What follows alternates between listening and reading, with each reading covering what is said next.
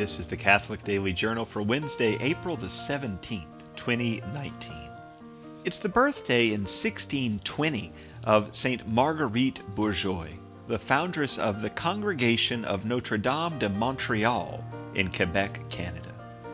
She was French born, and she knew from a young age that she wanted to be a teaching sister, but she wasn't interested in the local convent. The sisters there were cloistered, and so only the rich girls could afford to live at the school. Marguerite very deliberately wanted to work with the poor, and so she got her education and made her way to Montreal, where she met the governor and got an invitation to start a school for girls. Now, she was very conscious not to accept the hospitality and gifts being offered by the wealthy colonists, so as to ingratiate herself with the poor. And because of that, her school was very slow to get started. But when it did, she had all the street cred and the genuine holiness that she needed to attract several young women who asked her to form a religious community. And the rest is history. St. Marguerite died in 1700 AD and was canonized by Pope St. John Paul II in 1982. Her feast day is January the 12th. Today in 1397, at the court of Richard II of England, Geoffrey Chaucer told slash sang the first section of his newest major work, which would be called the Canterbury Tales. It would eventually run over 17,000 lines in 24 distinct stories, set in the context of a group of pilgrims making the pilgrimage to Canterbury. It was meant to be much longer and larger, and like many minstrel pieces, it was meant to provide a framework in which to tell stories. And just as many fairy tales begin with a long time ago in a kingdom far, far away, and end with they lived happily ever after. So the Canterbury Tales could begin with On the way to Canterbury, the cook told another tale. In many ways, it had the same sort of effect that movie franchises have nowadays. Someone can say, oh, well, this is part of the Marvel Cinematic Universe, or this is a Wes Anderson film. And immediately, there are specific expectations and allowances that the audience makes.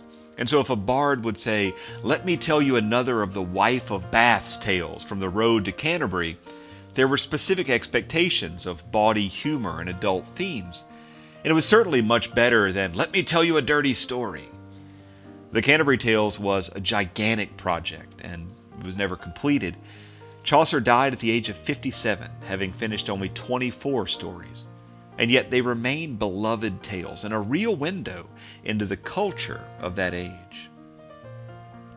Today in 1907, the Ellis Island Immigration Center had its busiest day ever. In a single day, the center processed 11,747 people. On average, they would process 200,000 immigrants a year, or about 3,800 a week. It officially closed its doors in 1954, and now applicants for citizenship are accepted all over the nation. Finally, today, in an heroic effort, astronauts Jim Lovell, Jack Swigert, and Fred Haise returned safely to Earth after their nightmare scenario in space aboard Apollo 13. The command module, Odyssey, took six minutes to pass through the atmosphere, which was 87 seconds longer than expected.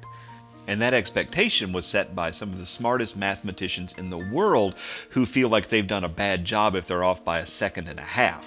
So you can imagine the anxiety of waiting 87 seconds to hear from the spacecraft.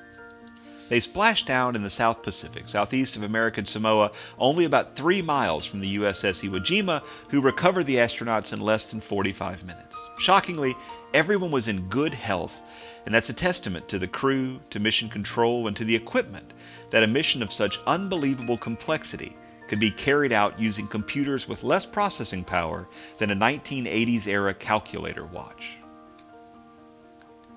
The Catholic Daily Journal is supported by listeners like you.